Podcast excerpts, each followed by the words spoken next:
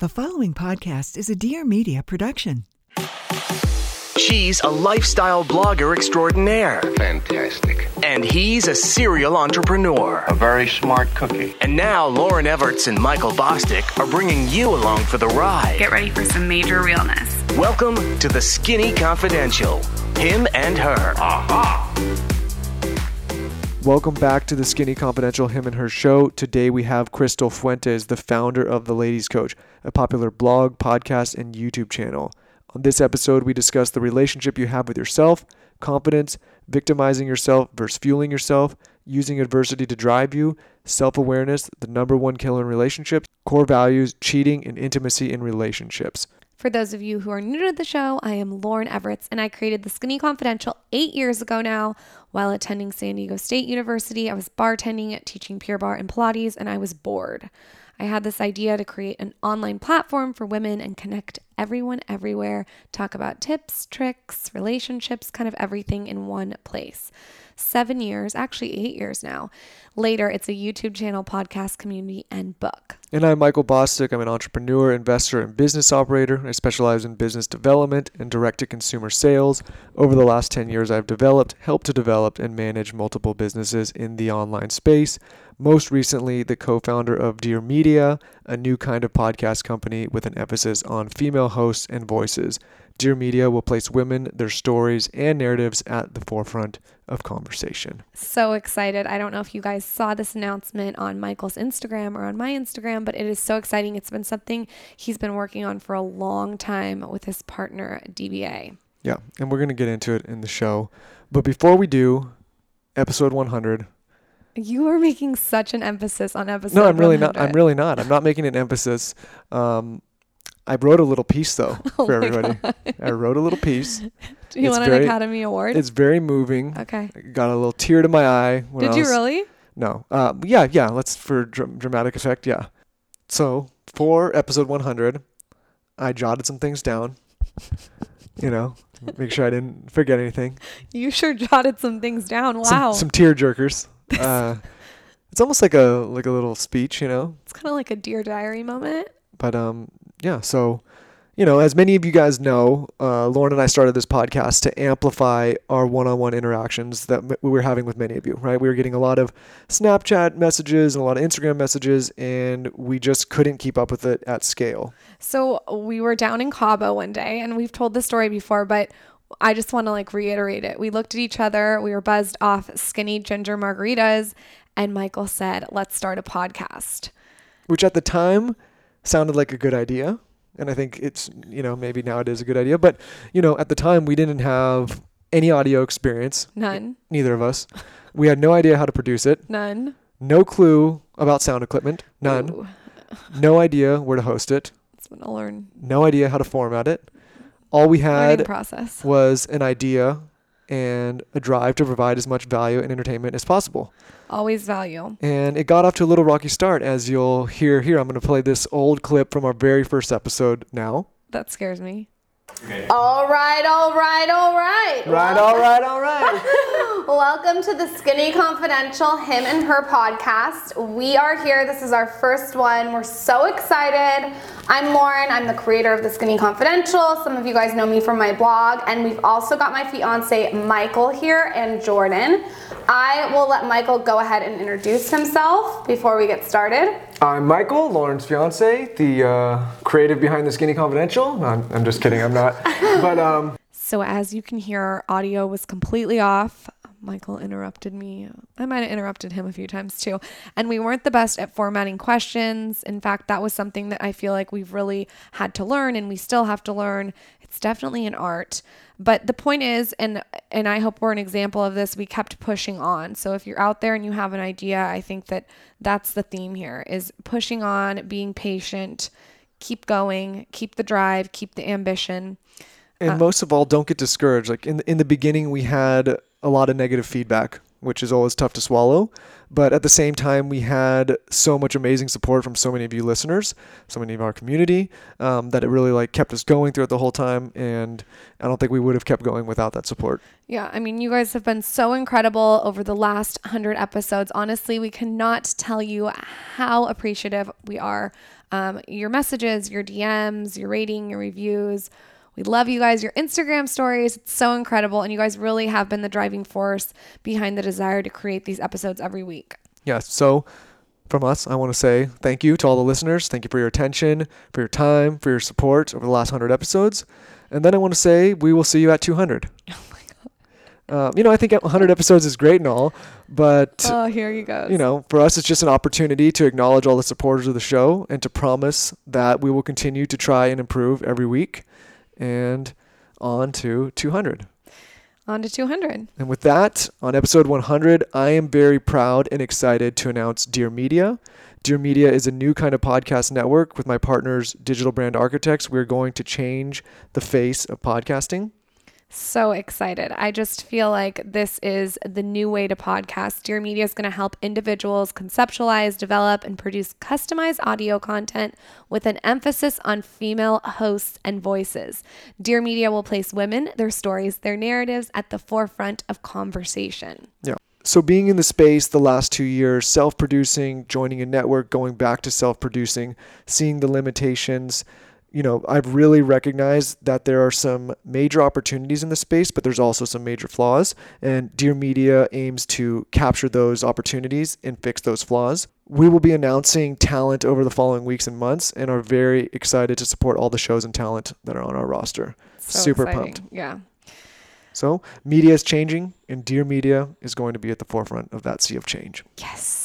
I love it, honey. Congratulations. Thank you. I'm very, very proud of Michael, you guys. Well, I have some good support. And yeah. I have an amazing partner just to DBA, Digital Brand Architects. For those of you that don't know them, they are digital talent management, and they basically invented talent management in the influencer space and really put that whole industry on the map.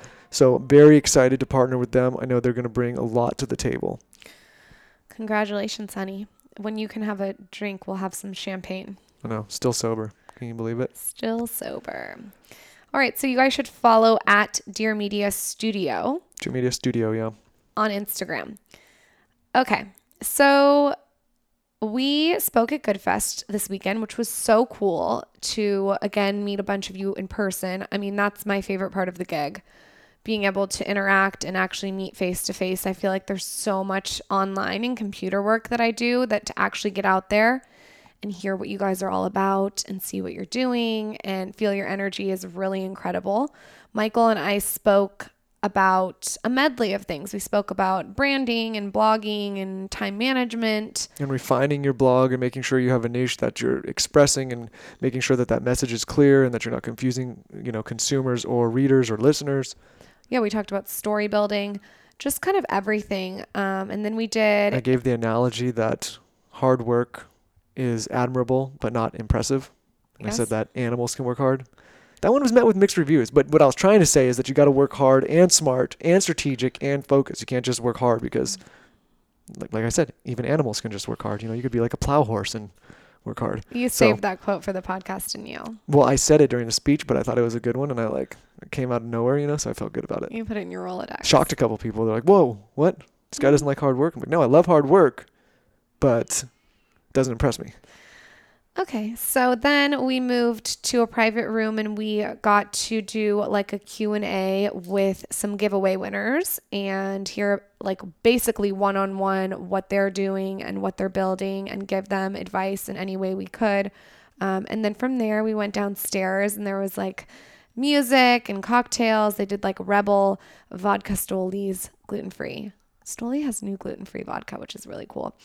And we just hung out. It was really fun. So thank you to the Good Fest for having us as keynotes. It was a great time. Valentine's Day is coming up. What have you got planned for me? I actually do have a couple things planned this year. I'm really, really good this year. You should be shaken in your boots. Lauren, is that you? Fuck you. I have a couple things up my sleeve, Michael. Okay. Maybe a card even. Wow. Pulling out all the stops. A card? Emily that works for me actually got this new thing where she wrote down my handwriting, and she's going to take my handwriting to this place that makes it so you can type on the computer, but the typing turns out is my handwriting. Does that make sense? Yeah, it does. So now every year you're going to get a card and you're going to think it's my handwriting, but it's... But why do you think I need a handwritten card? Oh my God. You don't... No. I don't need a handwritten. You could just write out a sentiment. What do you mean? What? I never said I needed handwriting. Just write out a card. Type it out? Send a fucking email for all I care. Just send a nice message once in a while. Really? Yeah, once in a while, Ice Queen. Let's go. You guys heard it first. Yeah. I can type it out? Yep. Wow. Riveting. Okay, so Valentine's Day is coming up, and I feel like it's time to switch it up and not do the whole box of chocolates lingerie dance. You know, you want to just add a little sass. So we've got you guys covered on this, especially in the bedroom, because like we talked about last week, woo for play, that is. So for those of you who don't know what woo is, it is something that I think you guys are going to like, which is a coconut oil based lubricant. It's a love oil that you can take from a massage to in the bedroom. So a few years ago, you guys know I did a blog post on coconut oil as lube, and a bunch of you guys tried it, and we had hundreds and hundreds of messages about how much better the sex was because of it. So Michael and his partners put their heads together and came up with something amazing. They weren't fans of digging their fingers in a glass jar and just thought the product was missing something. So they came together and they said, let's create the perfect lube. Lube that makes sex better. So Woo is an all-natural organic lube with only 4 ingredients, guys. And like I said, it makes sex better. The ingredients are simple and straight to the point. It's unrefined coconut oil, vanilla essence for a better scent, organic beeswax for a better consistency, and stevia for a better taste. So yes, you can put this in your mouth. It tastes like cupcakes. This is no joke. We actually used it this weekend, so we can say that. Listen, I use it every chance I get. And that's another thing to mention, you know? Yeah, you can use it alone. You can use it alone. Nice gift for the single on Valentine's Day. Get one for your brother. Okay. Oh, I don't know about that. Woo for Play is perfect for spicing it up in the bedroom. I mean, of course, you guys know we've tested it like a million times, and I can tell you our sex life was immediately enhanced. I just feel like adding woo to the bedroom adds more intimacy, better sex, and it's just more fun. So basically also with woo, we wanted to change the narrative. So this is in the woman's hands. It's on the woman's terms, which you know I love. It's all about the woman feeling confident and sexy and making sex, like we said, better. It's not about needing lube here. It's about just enhancing the whole experience. And I have to mention this because a lot of you guys were asking in the secret Facebook group, the packaging. So the packaging is super minimalistic and chic. It's nothing loud. It's nothing gross. It's this white box. It comes totally incognito to your door. In fact, the box is cute. You would Instagram it. And the bottle is vibey.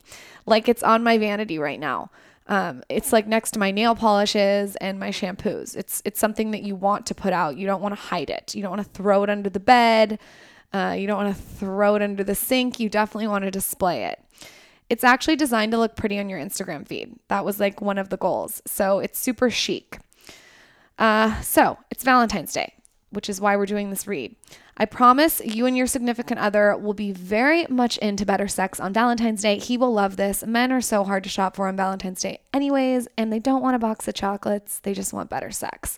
So this is the perfect gift. Slip him some woo with a little love note and get ready for some fun. It's a great gift for your partner or your friend, and it's going off the shelves fast. You guys can order Woo for Play online at www.wooforplay.com, and all TSC listeners will receive 20% off your first order and free shipping. Just use the code SKINNY. That's wooforplay.com, woo, W-O-O, for F-O-R, play, P-L-A-Y.com, and use the code SKINNY for 20% off. I want to talk about my fake cake as the her tip.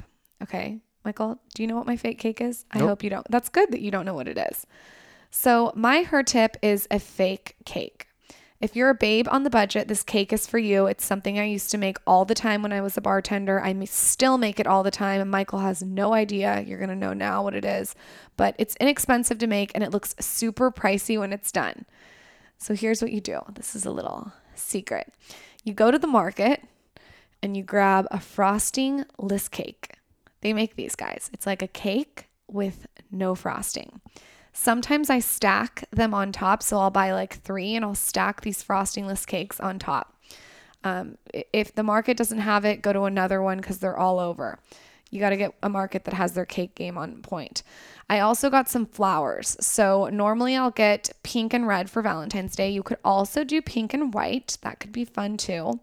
And then if I'm being super lazy, I'll get some funfetti cream cheese pre-made frosting. Or you can just get white, whatever floats your boat. You can get pink frosting, whatever. The pre-made frosting is super efficient. So you take your flowers, your frosting, your cake. You can stack your cake. You can make it as tall as you want. You can make an Alice in Wonderland cake. And you cut the flowers to the stems so they're about 1 inch long. Then you're going to frost your pathetic frostingless cake.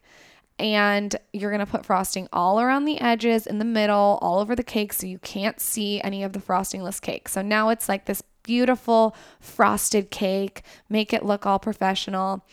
And then you're going to take your fake cake and you're going to add your flowers around the edges and in the middle. So you're going to have this beautiful big cake with real flowers on it.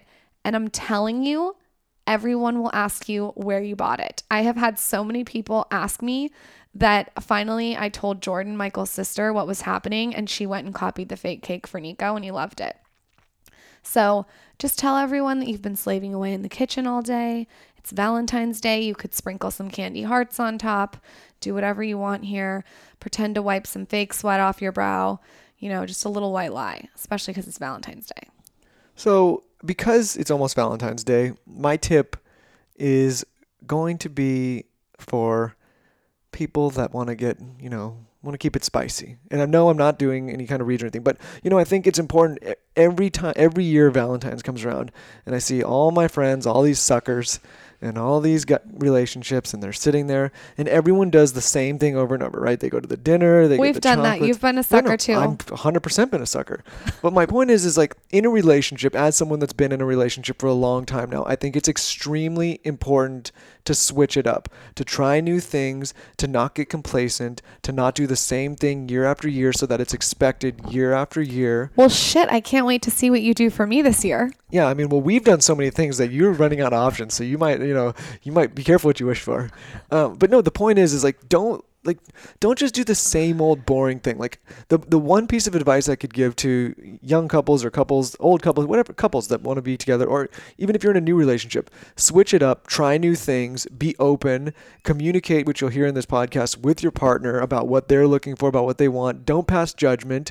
Be open. Are you talking about sex? Like what are you talking about? I'm talking about anything, but if that's where your mind goes, baby. Are you going to like ask me some weird question on Valentine's Day? Listen, if that's where your mind goes, then I just want to be clear what I want. I want white roses, and I'd love those Beverly Hills pajamas that I found at the Beverly Hills Hotel. They're pink white stripes. See, that's pretty basic, you know. You do that every year. I don't do that. Okay. Well, anyways, the point is like in all seriousness, don't get complacent, switch it up, be open to new things. Be communicative, you know. Is that even a word? Yeah. No, I don't know, but you know what I think you want for Valentine's Day? I consider myself well-read, and I don't know if that was a word. Is that foot massager spa place I took you to? Oh my God. We went to this Asian spa. That was amazing. It was like this tiny hole in the wall that Becca from the Lady Gang recommended. It looks like it's sidetracked on my tip here. But anyways, that's a good tip to like go to the foot spa. Yeah, great. But anyways, be open to new things. So that's my tip of the week. Don't get out of your shell. Okay. Okay, you guys ready to meet Crystal? Crystal Fuentes founded The Ladies Coach. Her intention was to change the meaning of what people normally think of when they hear relationships.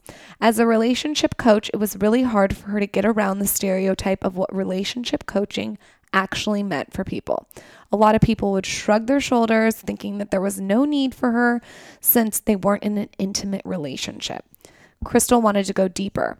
Her mission is to help people, particularly women, understand just how important relationships are to their life and why this understanding aids to their overall fulfillment, passion, and purpose. Crystal is a podcaster, influencer, YouTuber, and author, and we are so excited to have her on the show. Welcome, Crystal. This is The Skinny Confidential, him and her. Okay, Crystal, tell the audience a little bit about The Ladies Coach and how you started it. Oh my God. The Ladies Coach is a site for women, for the modern woman, just to help them with their life and relationships. How I started, I used to work in hospitality, and that's something that is like I'm super passionate about. I'm super passionate about exceeding expectations and servicing people. And I used to work in the casino where I was like, you know, dealing with a lot of like casino players. And I loved it. I loved every part of my job. And it was really cool because I saw people who always thought outside the box and just saw the world differently. They were very eccentric people. But I loved it. But I just felt like, you know, looking at myself 10 years from then, that it wasn't going to be something I wanted to do. And I wouldn't feel fulfilled. And so I was at a stage where I met this couple. They're like an older couple. They became my mentors, but I met them actually in the casino. Like they were some of my players. And I knew and remembered that they always talked about how they used to coach people because they just wanted to give back.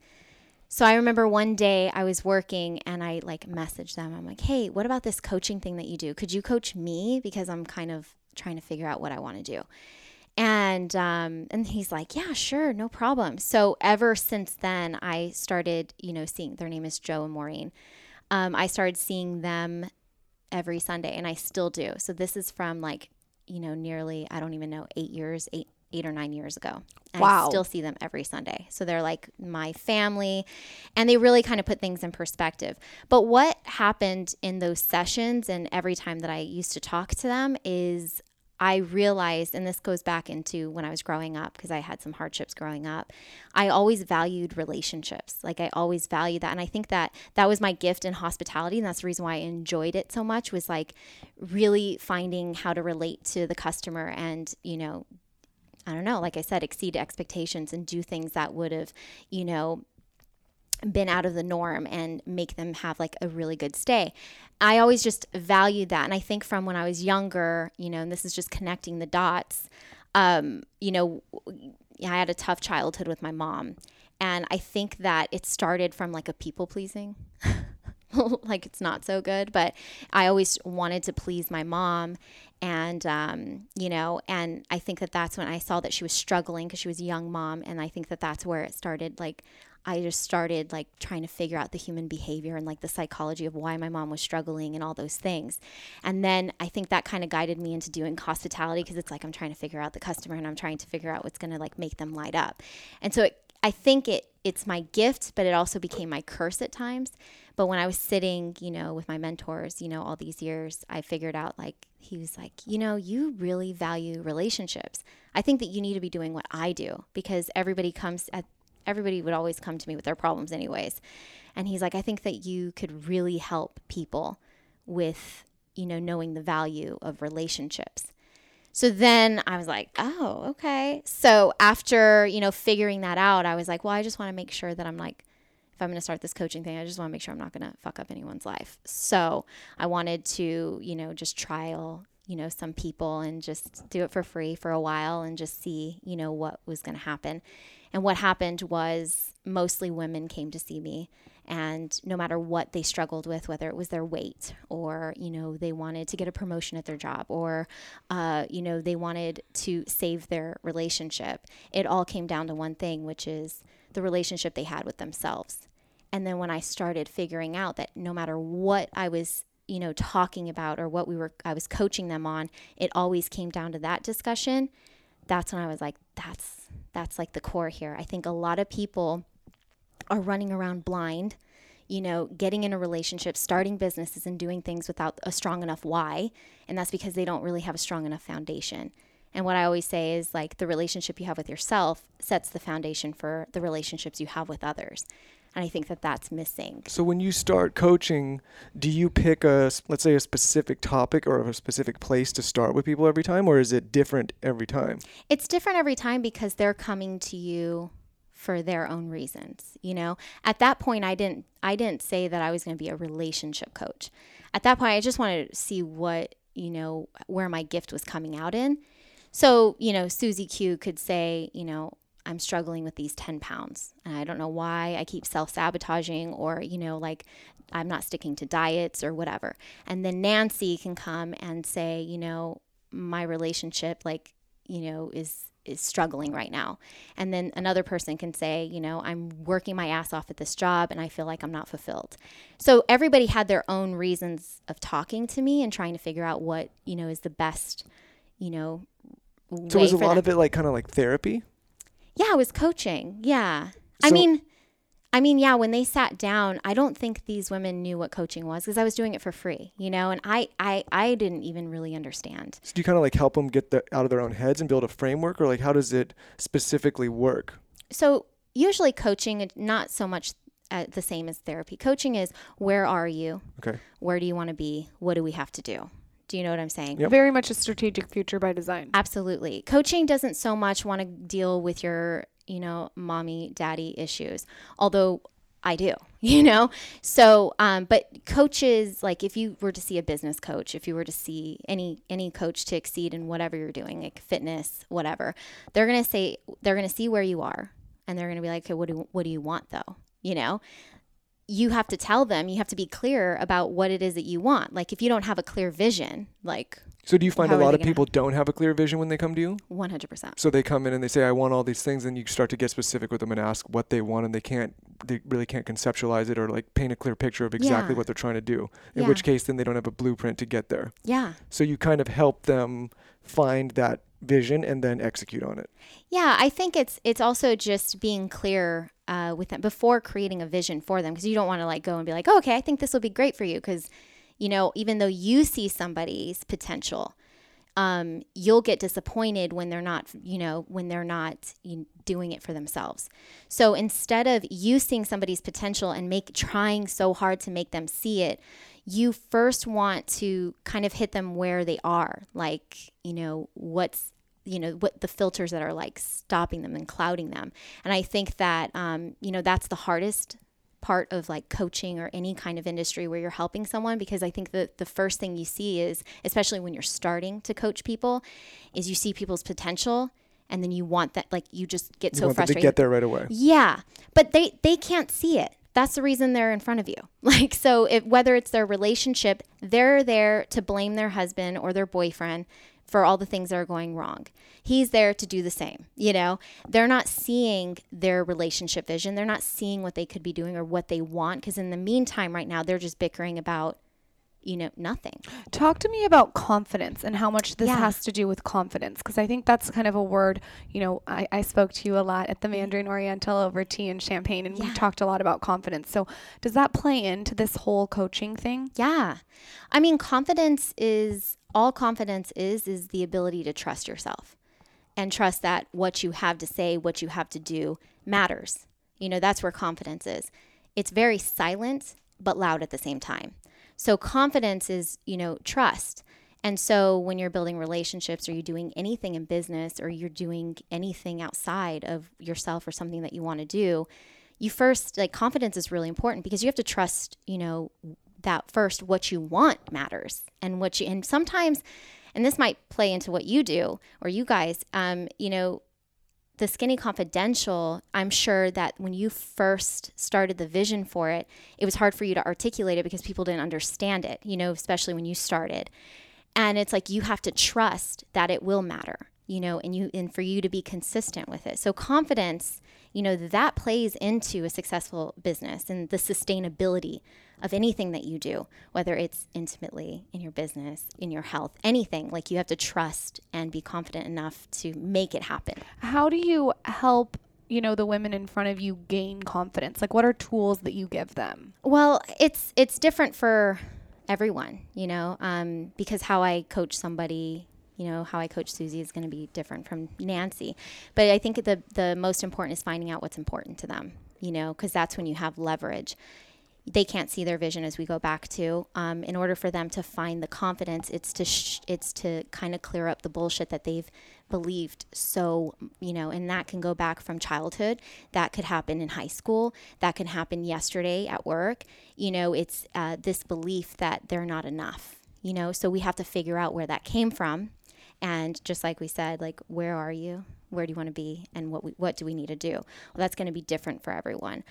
So a lot of things, you know, that I see and patterns that I see with women is either believing somebody or just, you know, growing up with an environment where people weren't doing things that they felt that, you know, for them to dream big or to want a relationship that actually feels good would be just crazy. So you just have to, you know, for me, you know, trust and confidence and giving them the tools for that, it comes from them, you know, like they're giving themselves the tools. But for me, it's really just finding out, you know, like what happened. You know? I think that's one of my favorite explanations of competence I've ever heard.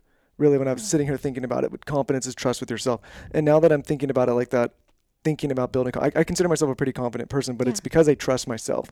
I can see why if you've had issues or you've had problems, you've had people break that trust or tell you you're not great or tell you that you can't do something for your whole life, why you wouldn't trust. Or maybe you've had a failure, and then as soon as you have a failure, you're like, oh, I can't trust myself to do that again. So it's an interesting way to put it, and I think it's really smart. Yeah. I also think it has to do with are you going to allow your past to define your future? 100%. Like, I ask myself that all the time.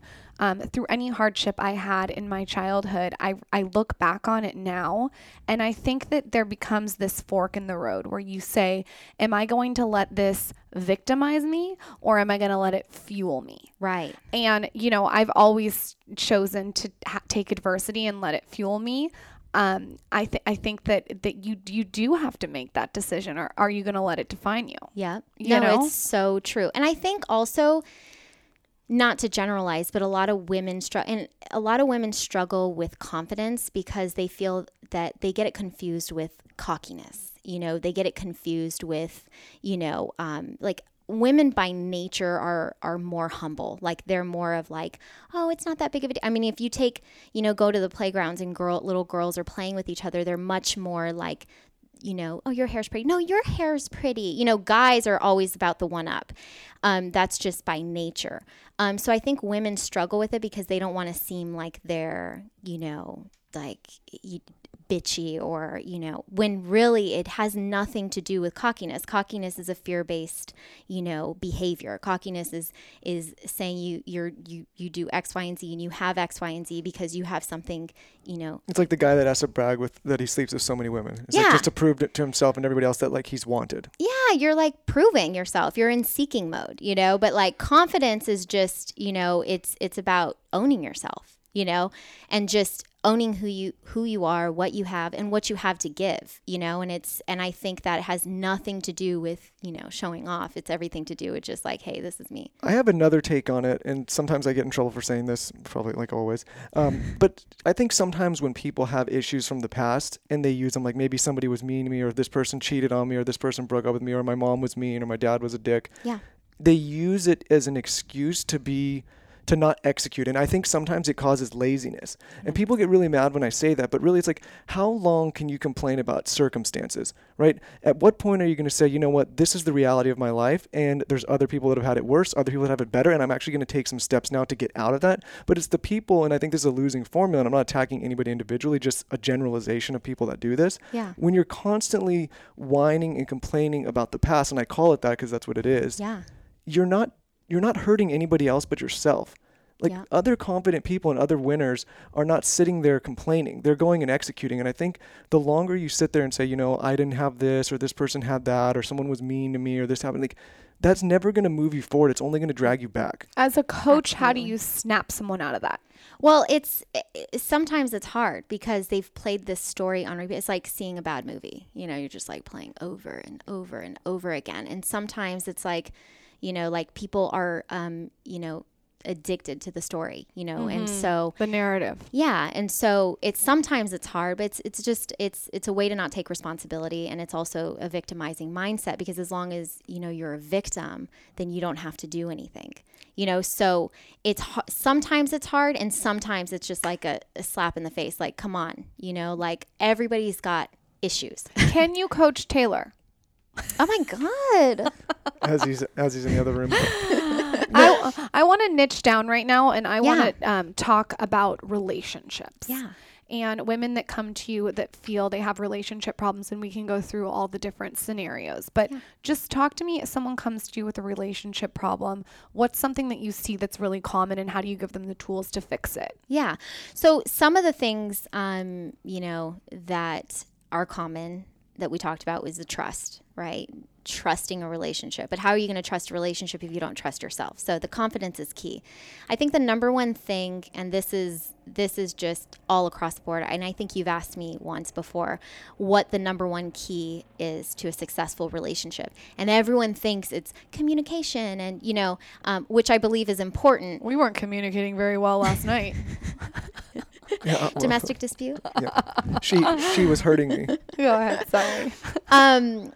Yeah, the number one key to a successful relationship is, you know, Gary Vaynerchuk says it perfectly, and he said this, and I was like, this is exactly what I've been saying to everyone, is self-awareness, just knowing yourself. And we talked about that in the beginning, right? We talked about the trust and the confidence. If you don't know what you want, how the hell are you going to get into a relationship with somebody? Like, you're not going to know what you value. You're not going to have clear standards for your life. You're just going to blindly get into a relationship and wonder why the fuck it's failing, you know? And so I think so often women are just going into relationships and becoming a chameleon of their partner's like wants and needs, because they don't know what it is they want. And then they wonder why their partner isn't doing X, Y, and Z, which gets me to the number one killer of relationships, which is expectation. You know, so you have all these expectations of a person, and you're frustrated when they're not meeting those expectations. So if you have expectations, how do you work that in with your partner to make it work? Well, expectations, I strongly advise against, which is really hard because we're human, and that's expectations. So don't fucking expect me to be on time. Okay. That's a good comeback. Okay. I don't think I expect it. I think I hope for it. Don't expect dinner on the table tonight. Yeah, exactly. Yeah. I don't think I've ever expected you to be on time. I think I hope that you're on time. Go ahead. A lot of people get confused with expectations, and what I would say is trade your expectations and raise your standards. Like, your standards are what protect your values and your quality of life. Expectations are just a fuel for disaster. So to break it down simply, let's say, because I have sisters, let's say one of my sisters, and they're not, because one of them's engaged and one of them's single, but let's say one of them's dating a complete scumbag that cheats on her every single month, and then she's in a relationship complaining about it and complaining about the person. So really what she should be doing is saying, if that's not something you want, and this is not the type of person you want, you should ditch that and go for somebody who's not going to do that. Yeah. As opposed to staying and complaining. 100%. I mean, complaining about the person you're with is just useless. Like, I mean, you're choosing this person. It's not them. You're choosing to participate in that relationship. So, you know, relationships are a two-way street. I mean, if somebody is doing X, Y, and Z to you, cheating and betraying you and doing all these things, you're actively participating in that as well. So it's like, you can't just blame your significant other. But it's not enough to say you should ditch that and find somebody that is better for you. It starts with, first of all, what do you even value in life? What's like important to you? Because you can't really set standards for your life if you don't even know what it is you value. I also think a lot of men, and we'll say men and women, run into issues when maybe they get with somebody, and let's just use the example of like an artist. Yeah. Right? They get with an artist, and this person's very creative, and they're happy with, like, you know, maybe they make a base income, and then most of the time they spend time doing their art, and they're not super ambitious to go and like create some huge entrepreneurial venture and then make a huge amount of money. Like, and they're happy, right? That person is an artist. They're happy with their life, and that's great. Like, I'm all for it. I don't think everybody needs to go and do all these crazy things, right? But then let's say the wife in this scenario is with that person, and they're complaining that the person, that individual is not going out and doing something crazy. And it's like, you kind of knew what you were signing up for, right? And I think that I've seen a lot of people get in trouble when they get in a relationship and they think they're going to get with somebody, and then they maybe don't reach their financial goals that the one person has that the other person doesn't care about. Right. And then there's a fight. And that could be for men and for women. Maybe there's a man that gets with a woman, vice versa. Yeah. So how do you deal with that if you're in a relationship? So this is perfect, because this is what I like, literally some of the things that we have to focus on and drive down if we're talking about like sustainable relationships. We talked about values, right?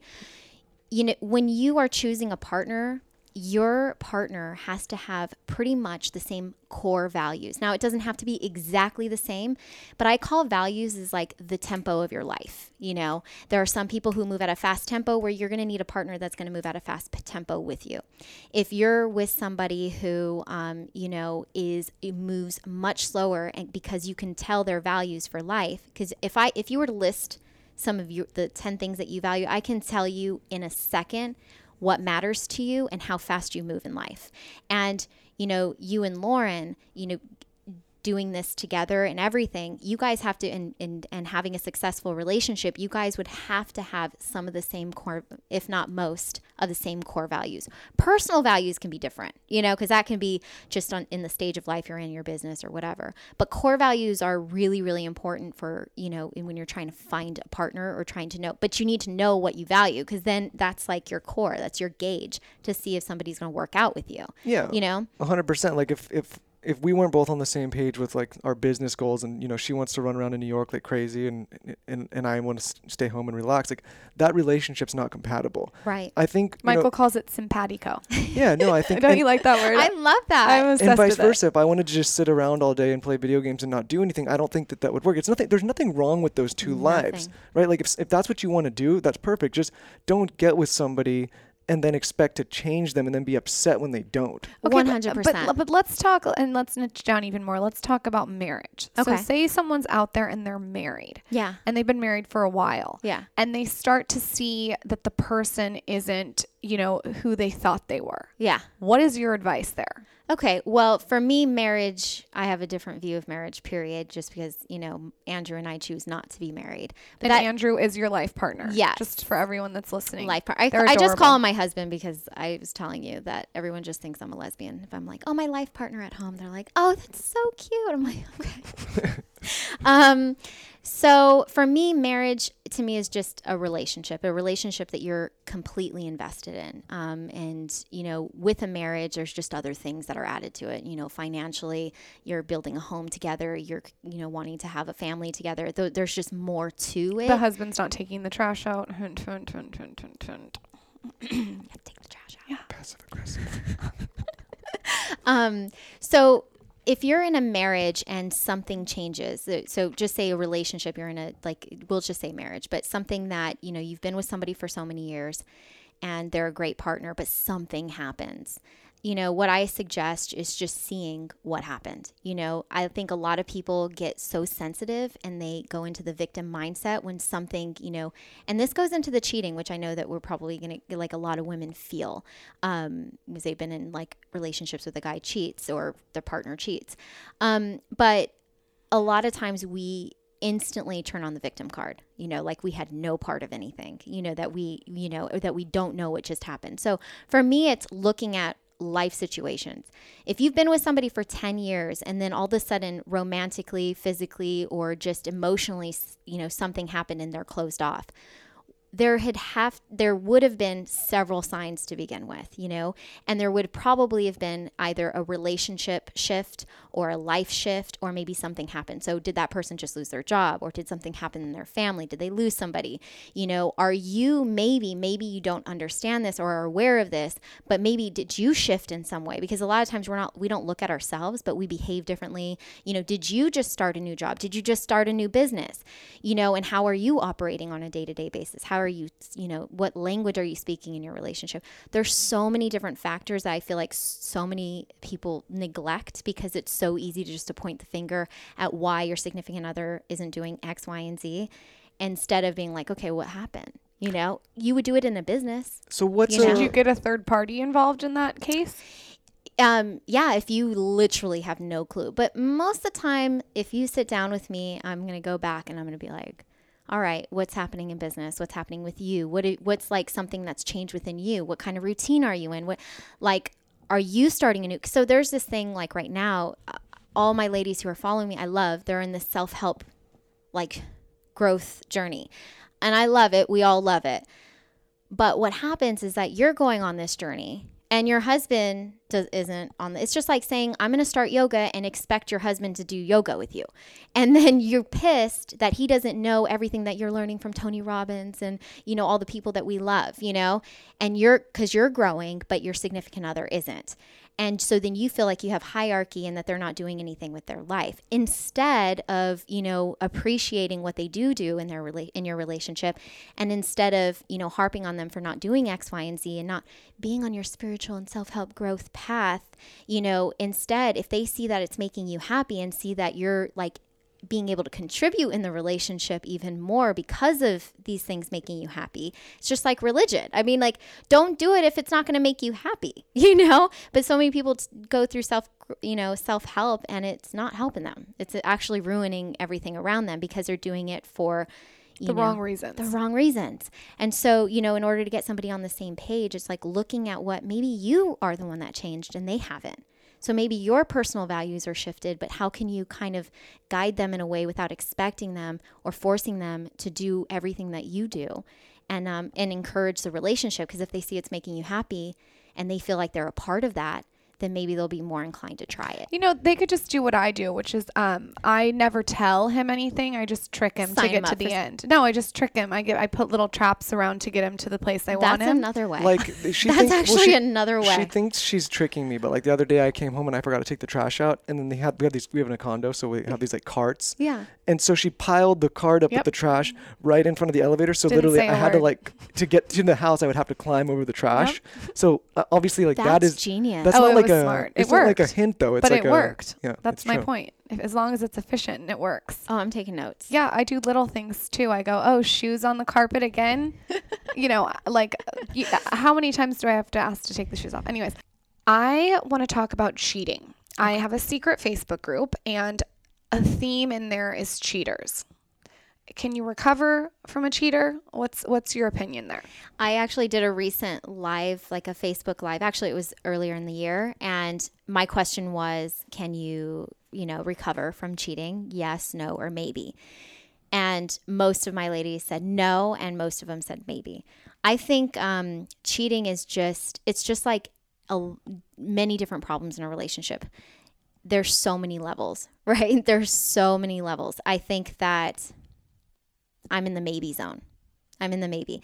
I used to be hell fucking no, you know, but I'm in the maybe. Only because when you start getting into relationships and start getting into real relationships and you start seeing the dynamic and what plays into relationships, then it's really hard to be black and white, you know, for, you know, especially struggles in relationships. You really have to go. It's just like anything else in things that you face in relationships, whether it's like having kids and not spending quality time and all those things.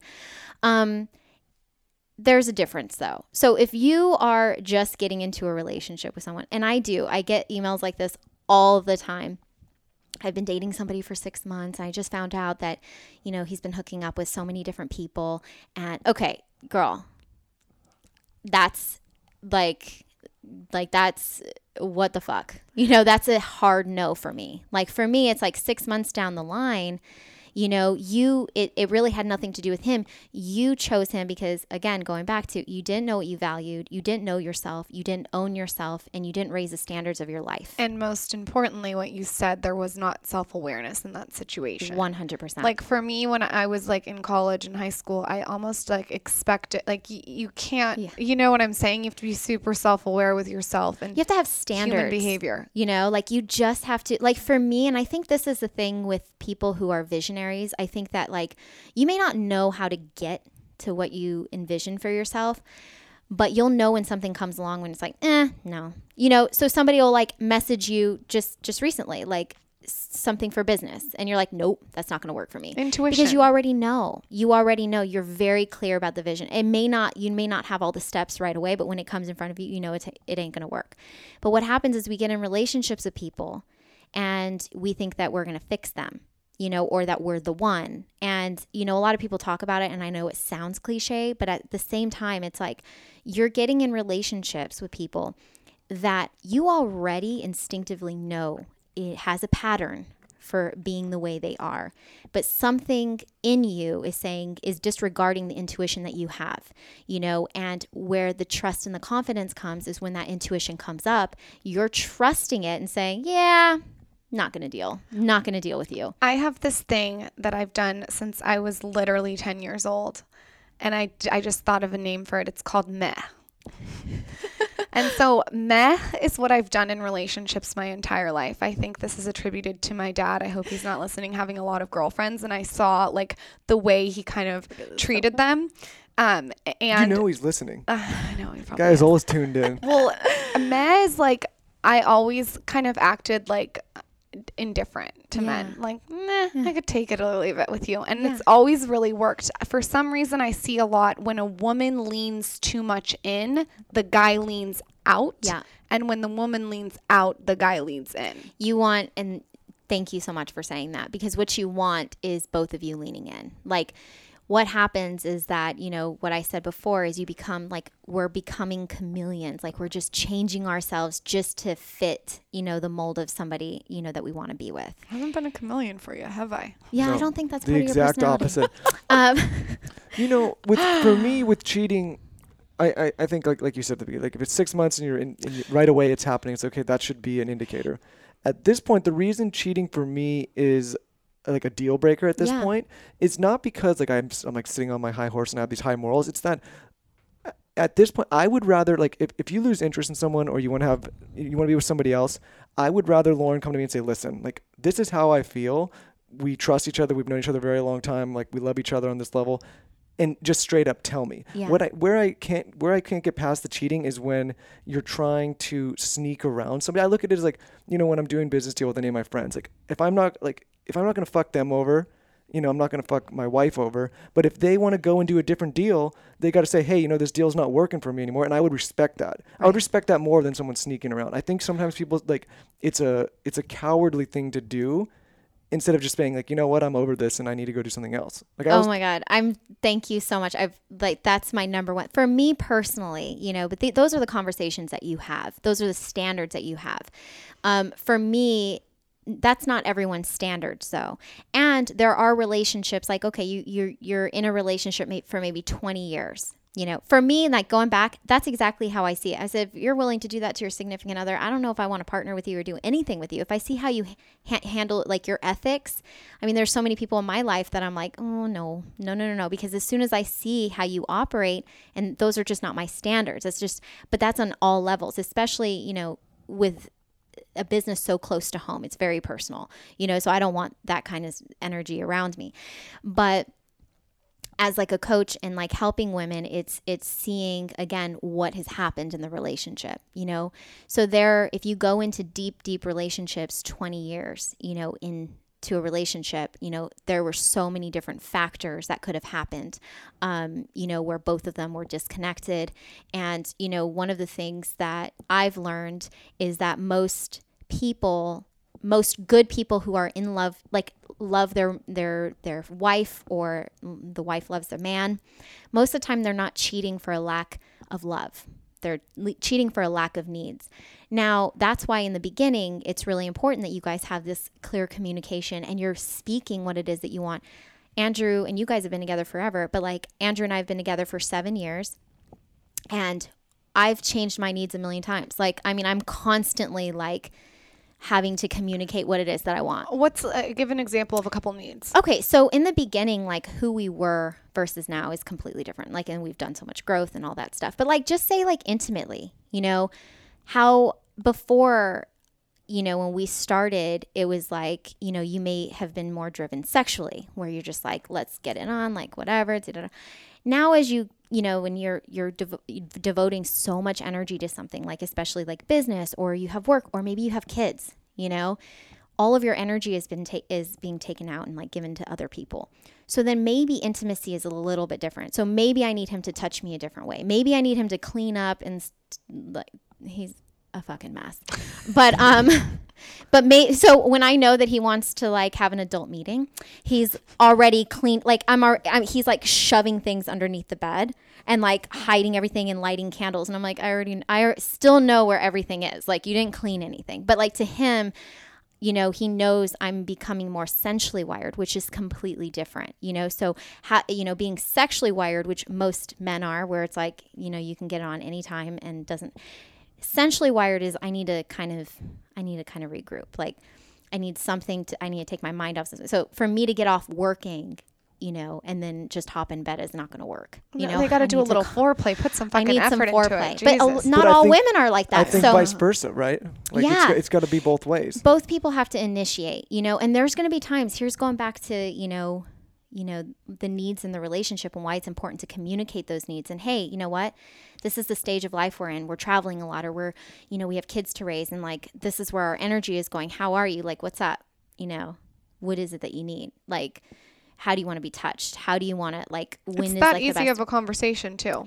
You have more important conversations about everything in life, but everybody makes sex so taboo. Like your needs, like, are so important in an intimate relationship. Like if you don't have intimacy, what do you have? You know? And so for me, it's like, you know, relationships are all about, you know, your light and your dark. You know, your light is you working towards your vision. And, you know, if you do have kids, you guys raising kids, or like running a business and like being there for each other emotionally. That's the light. But the dark, people forget, like, that's what your intimate relationship is. That's where you can, like, you feel trusting and vulnerable of expressing like your desires, you know, and being, you know, you like using the darkness of you to be sexy and to be free and to be vibrant and doing all those things. And so many people just push the darkness to the side.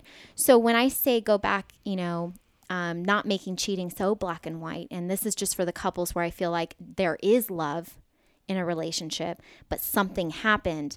That's when it's like you got to take a look at like, how are you manifesting and how are you participating in the light and the dark? You guys got the light covered, but your significant other cheated for the dark, you know? And so there's a different conversation. And so do I, like, is that my standard in a relationship? No.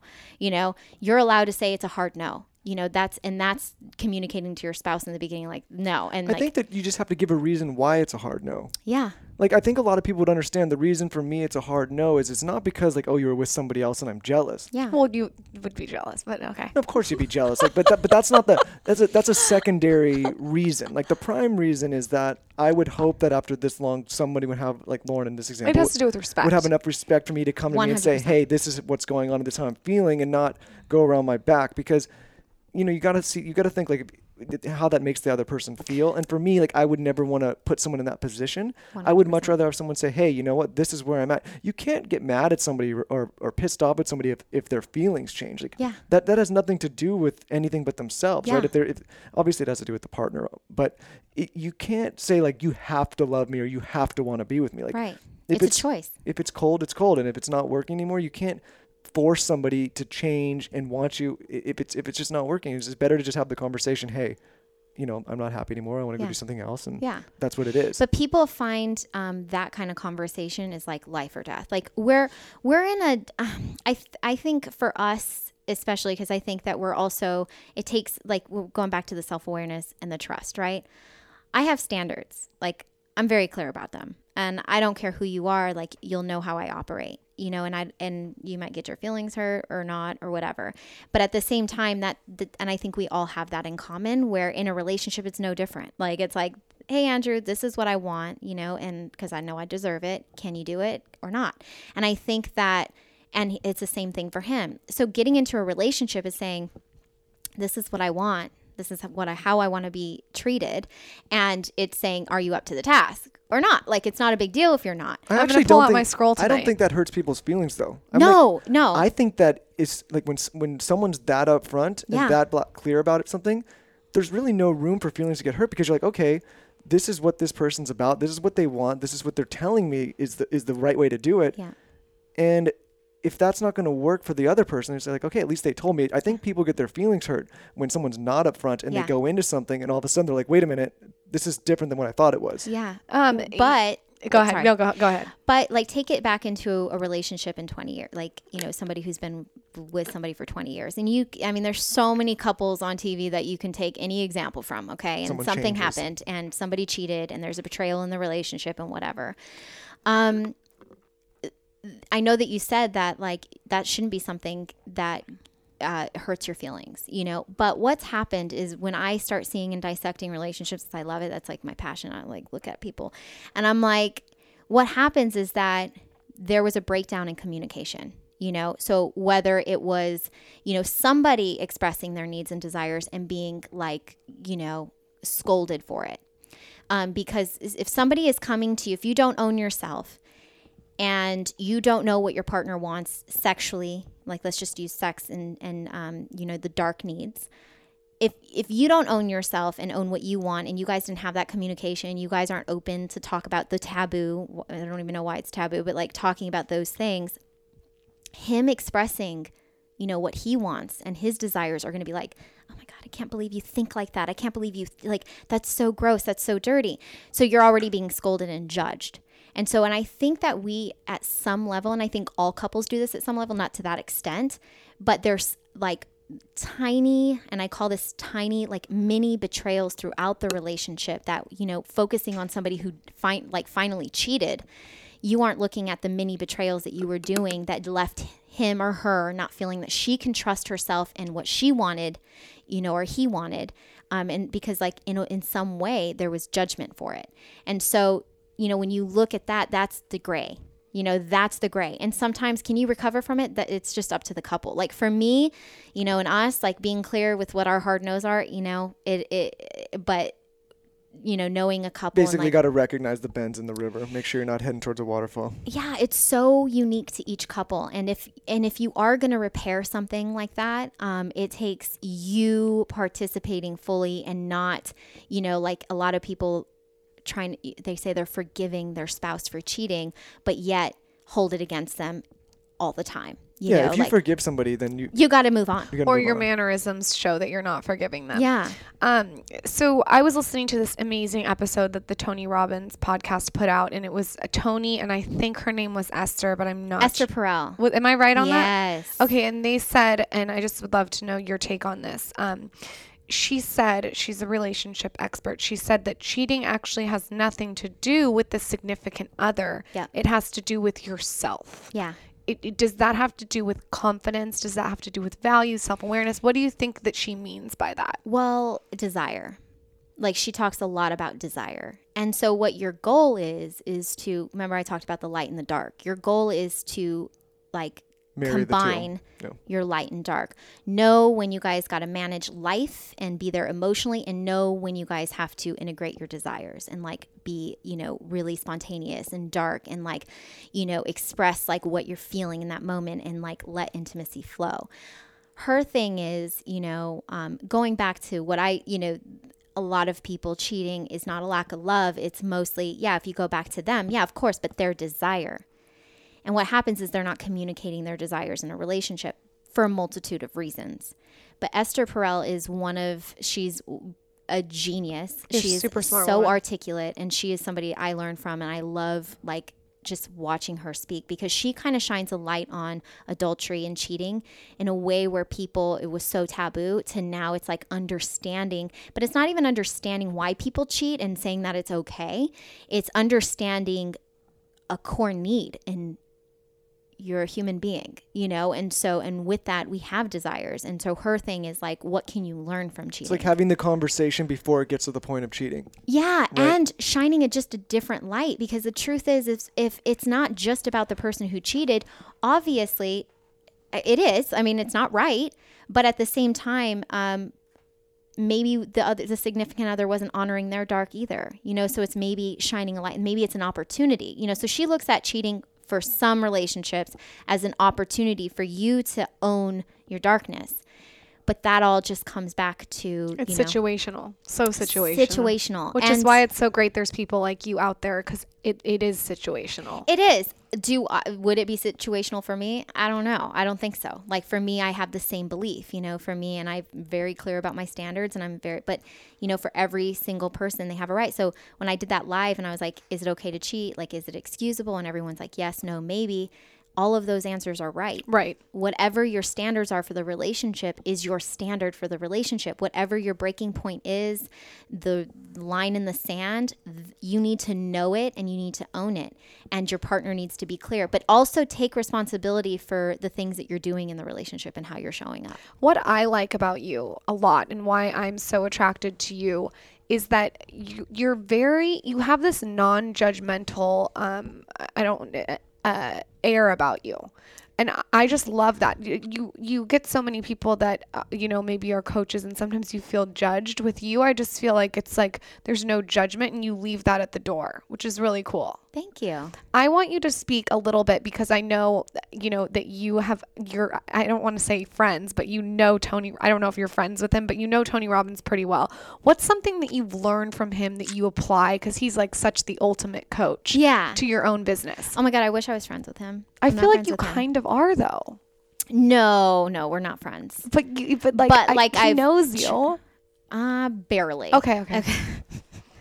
If that.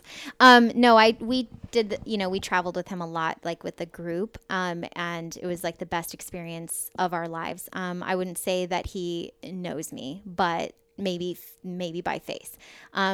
I love him so much, and he's the ultimate coach, in a way where when I was younger growing up, I don't know, like going through a lot of the hardships, like my mom was a young mom.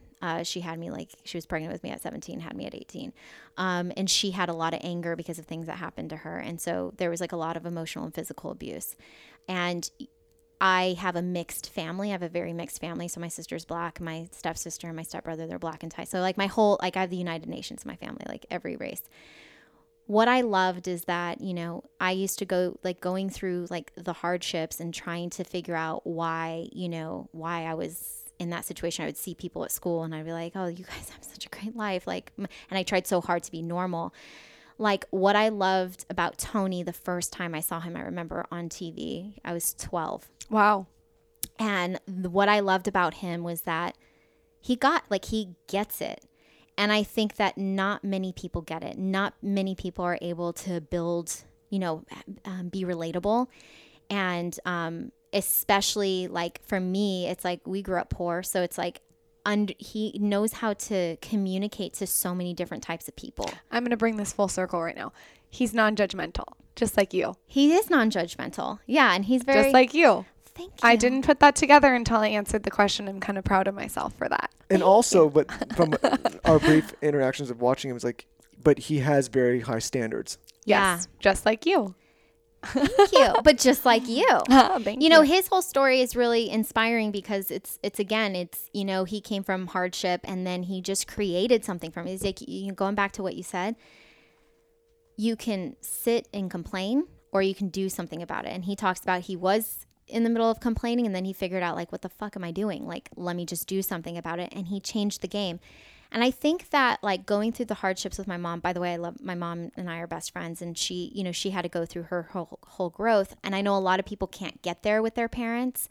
But I feel like when you just step outside of the story a little bit, you can see things more clear. Like when you're in the story, you're so focused on what people are doing to you and how they're doing it and what you wouldn't do, that if you just step out and you see that people are human and they all have their own insecurities and their own, issues, and that it has nothing to do with you, then you're able to see things more clearly and then you're able to be more free. So for me, it was divorcing the story with my mom and making it that it was about me. No, my mom struggled, emotionally. She, had some things happen to her. And once I got out of it, I just took myself out of the story. Then I was able to actually empathy. Have a good relationship with her, and actually understand her, and through her, and I think Tony does that so well. And, my sister is a hard ass, she's her father was never in her life. You know, we have different dads, but her father was never in her life. And she just is so, like,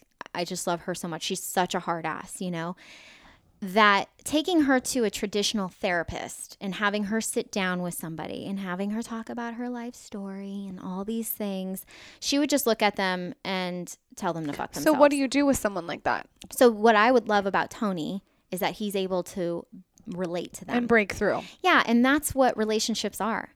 Your ability to relate. So you guys master relationships every day, because running a business, you know, engaging with your followers, knowing what they want, that's all mastering the art of relationships. That's how you relate in the world. And so what I love about him is he's able to do that. For Shantae and for people like my sister Shantae, my thing is just finding what it is that is really important to them, you know, and finding, you know, when you understand what matters to them, you have leverage. So well, here's two things. One, I would say, and this is just to touch on what we were talking about earlier, I've seen people from all walks of life, right? Poor, rich, you know, everything. I've seen all walks of life completely fucked up. And I've seen all walks of life completely successful. So for me, I think it comes down to the individual and what they want to do. I don't think you can use the excuse of where you come from. I think it's where you end up and where you want to go. And then on the second part, in terms of relationships and mastering relationships, my take on that is if you want to have a meaningful relationship, whether it's with a significant other, a business partner, a friend, an audience, it's always give more than you ask, right? Like it's always that 51-49 formula. It's like, If I'm in a relationship, I want to give that person more than I ask. Always. If I'm in a business relationship, I want to give that person more than I ask. I'd love a back rub tonight. You get back rubs all the time. But the thing is, I think it's the people that are either making excuses or waiting for the world to come to them and wait. Like, you know, like when those people get in relationships, they're like, well, this person has to do this for me before I do this for them. Yeah. And it's like, no, why don't you try doing something first, giving first, and see what happens, because most of the time it works. And giving without expectation. 100%. Like, just do it because it's a part of you, you know? And if you're doing it for an expectation, you're doing it either, you know, obviously not a strong enough why. You know, anything that you create in life, it's like you have enough to give. Like, you don't need to expect anything in return. Like, you know, doing something for another person and them not doing anything back is okay. Like, you're going to live. It's going to be just fine. Before we go, what's one book that the audience can read that you think is just really life-changing? Or a resource. Yeah. Or a resource. Okay. So we mentioned Esther Perel for those of like the ladies who are in a long-term relationship and are struggling with cheating. But an easy book that is like literally my go-to for everyone who is The Five Love Languages by Gary Chapman. Because, you know, we go back to everybody thinks that communication is key for a sustainable relationship. Well, everyone communicates differently, you know, so everyone thinks talking is a way of communicating. Well, you know, Andrew is not a talker.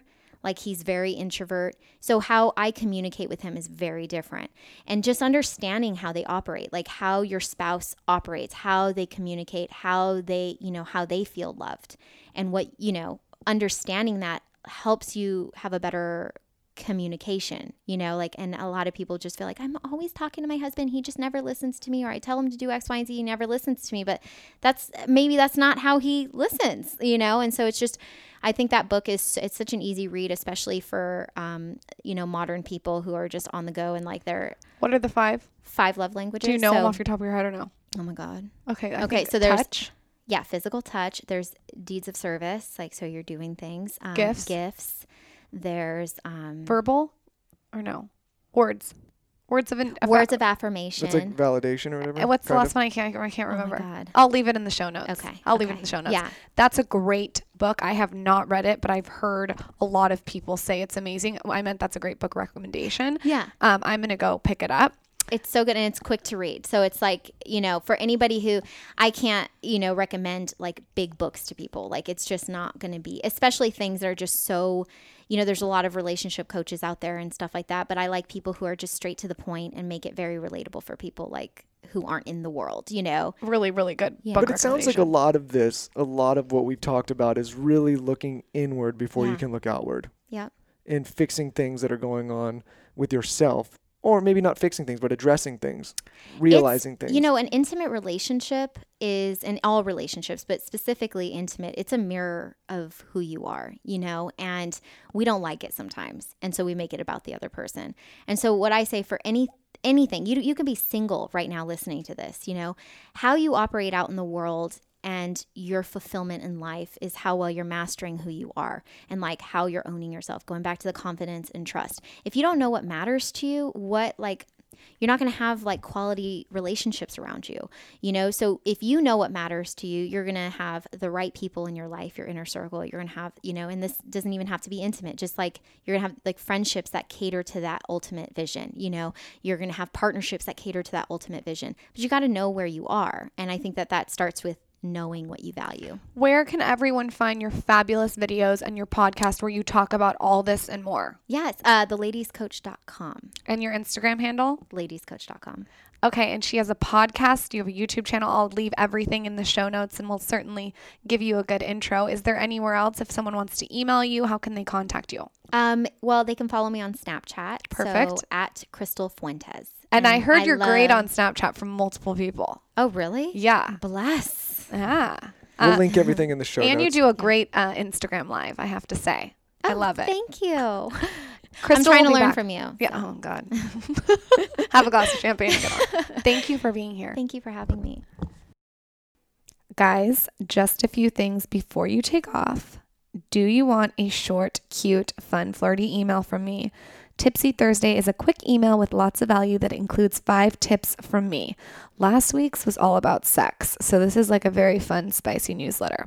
It also includes my favorite song of the week, show, book, wellness tip, random tricks, and lots of easy beauty tips. It's super short, pretty, and just a little TSC aperitif for you. To check it out, just go to theskinnyconfidential.com and click Lauryn Evarts and then subscribe. Drop your email in the box and you will get the next one, which goes out on Thursday. Happy reading. Secondly, as always, giveaway time. To win a TSC meal plan, simply tell me your favorite part of this episode with Crystal on my latest Instagram. And lastly, as always, if you guys rate and review the podcast, please screenshot it and email it to asklauren@theskinnyconfidential.com, and we will send you my 5 top beauty hacks straight to your inbox. Thank you guys always for your attention. We love you. This episode was brought to you by Woo for Play. Woo for Play is an all-natural and organic coconut love oil. This personal lubricant is the perfect Valentine's Day gift for you and your lover, or for just yourself. With only 4 all-natural ingredients, this product will enhance every sexual experience. It's also edible and can be used for an intimate massage. Woo for Play is giving all TSC Him and Her listeners 20% off and free shipping when using the promo code SKINNY at checkout. So go to www.wooforplay.com and use code SKINNY at checkout. Trust me, you'll thank us later. Happy Valentine's!